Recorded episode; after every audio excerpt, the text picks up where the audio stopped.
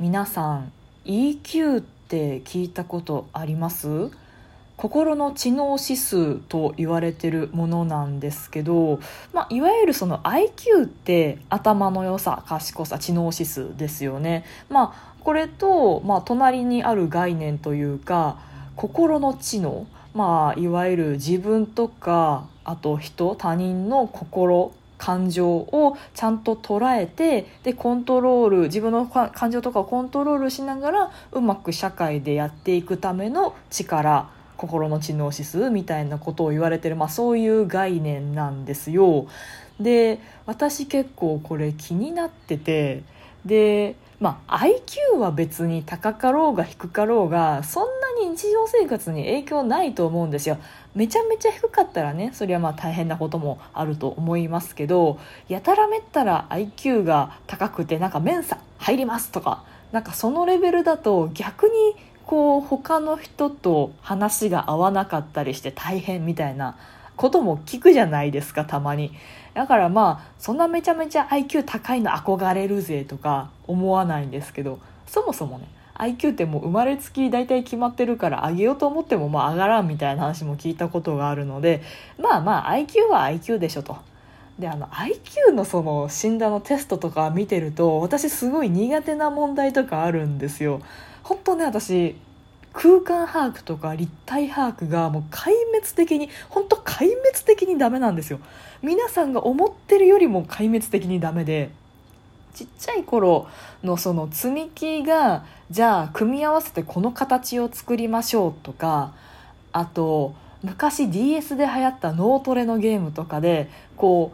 う立方体がいくつか積まれてるんですよね。で奥行きがあってでさああのいろんなこう形が立方体で作られてて積み上がっていてさあここ細かい立方体いくつかありますけど何個ですかって言ってパッて答えられないとダメみたいなそういうクイズがあったんですけどあれねもうめちゃめちゃ1分2分かかっても私分からなくて で逆にねうちの母親なんかはそれがめちゃめちゃ得意でもうパッと見て一瞬で何個何個ってすぐ分かってこれはもうそもそもの脳の仕組みが違うんだなすげえと思いましたね。今から、まあ、めちゃめちゃ訓練したらねその立方体何個かすぐ分かるようになるかもしれないですけどそれが分かったところで何のメリットもないじゃないですか そんな立方体数える仕事とかねえし まあまあっていうので、まあ、IQ はねそこまで別に興味ないんですけどこの心の知能指数 EQ は結構大事だと思うんですよ。まあ、そもそも概念が新しすぎて、なんか測り方とか定義とかも結構曖昧だったりはするんですけど、まあ、とりあえず自分がどれだけ自分の感情をコントロールして他人の気持ちを汲み取りながらうまくやっていけるかっていうのが数値として出たら面白いじゃないですか。で、ま、これ EQ に関しては IQ と違ってある程度高めることができるみたいなことも書いてあるんですよ。じゃあまあ私コミュニケーションは苦手というかなんか苦手ですねあの人とおしゃべりするのが得意じゃないしなんかしんどいなというか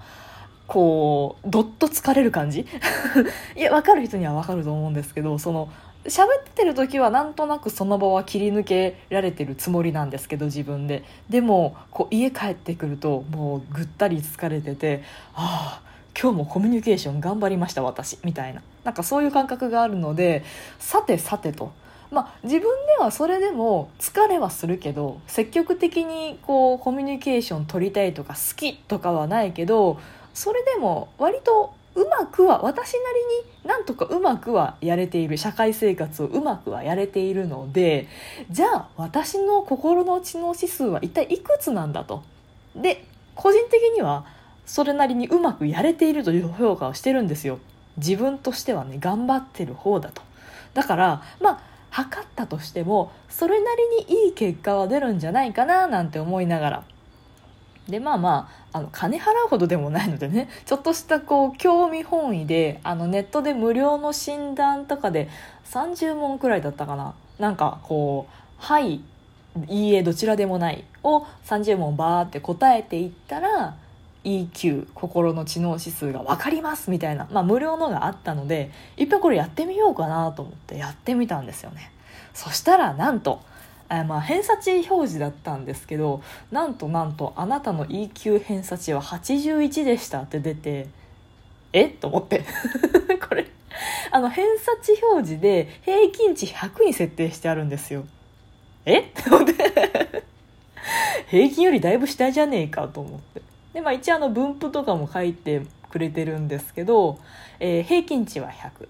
85から115の間に全体の約68%、まあ、7割ですね。ん？で70から130の間に全体の約95%が入ります。ちょっと待ってくれと。やや低いじゃねえか。っ てそうなんだ。私 EQ 低いんだ。あれこんなにできてると自分では思ってたのに。私なりに頑張っていると思っていたのに。あ低いんだと思って、まあ、低いから疲れるのかもしれないしもしかしたら私は自分で自分のことを、まあ、うまくやれてると評してますけどこれ実はうまくやれてないんじゃないか疑惑も出てきて今ねすごいね衝撃を受けてドキドキしているところです。猫だって吠えたい。この番組ではリアルではちょっと喋りづらいことだけど誰かに聞いてほしいこと日々の雑多な所感をいかに言葉にできるか鋭意挑戦中です。少しの間お付き合いいただけますと幸いです。いや衝撃でしたね。あの偏差値81って聞いたらなんか高いっぽいじゃないですか。あの学校のね大学の偏差値とかで考えたらあいいじゃんと思ったんですけどあの平均100のタイプだったので本当マジで？と思って。にわかには信じがたかったですね。な何がそう答え方のどこが悪かったのか分かんないんですけどこの良い点突出して良い点は見られませんでしたっていう。もうなんだろう血も情けもないね。何の配慮というか慰めもないような コメントが書いてあってもう笑けてきたんですけどでもね割と当たってるんですよね。あのまあ良い点突出して良い点は見られませんでしたなんですけど改善点がもうずらずらずらと並んでてそりゃそうですよね。81なんだから。まずね判断力決断力に欠けるようですって書いてあって。まあ確かにまあ、そうかな？いやなんか受けてこの結果出ておおと思ってパッと見て判断力決断力が欠けるは確かにそうかもしれないですけどあれ？でもそこまで優柔いや優柔不断な時は優柔不断だけど別にそうじゃない時はそうじゃないんですよ。もうあのはい結論これってすぐ分かる時は結構分かるタイプなのでもしかしたらどちらでもないとか選びすぎたのかもしんないですよねこれはね。あと興味がないことに取り組むことが苦手のようです。これみんなそうじゃない？え？興味がないことに取り組むことが得意なやつっているのか？義務感？義務感に言われてみんなちゃんとやってんのか？真面目だね。真面目じゃないからまあこれは確かにそうですよ。たとえ嫌なことでも自ら目標を持って取り組むことが大切です。うるせえ。って思ってうるせえとか言ってるからダメなんでしょうね。で次が？先のことに不安が強く行き詰まった時は回避傾向があるようです。これはあるんですよね。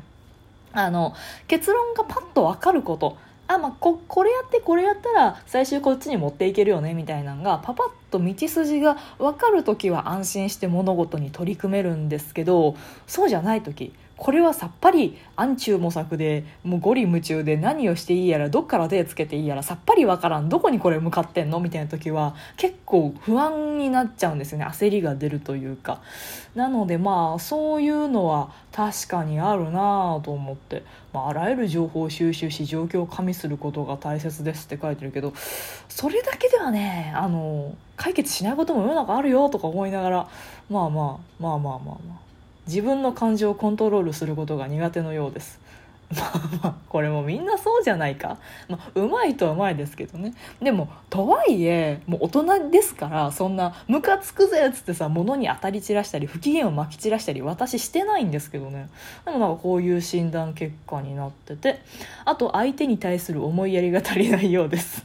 はいすいません。相手の感情を読み取ることが苦手のようです。はいすいません。別にあの漢字を読み取ること苦手ではないつもりなんですけどね。な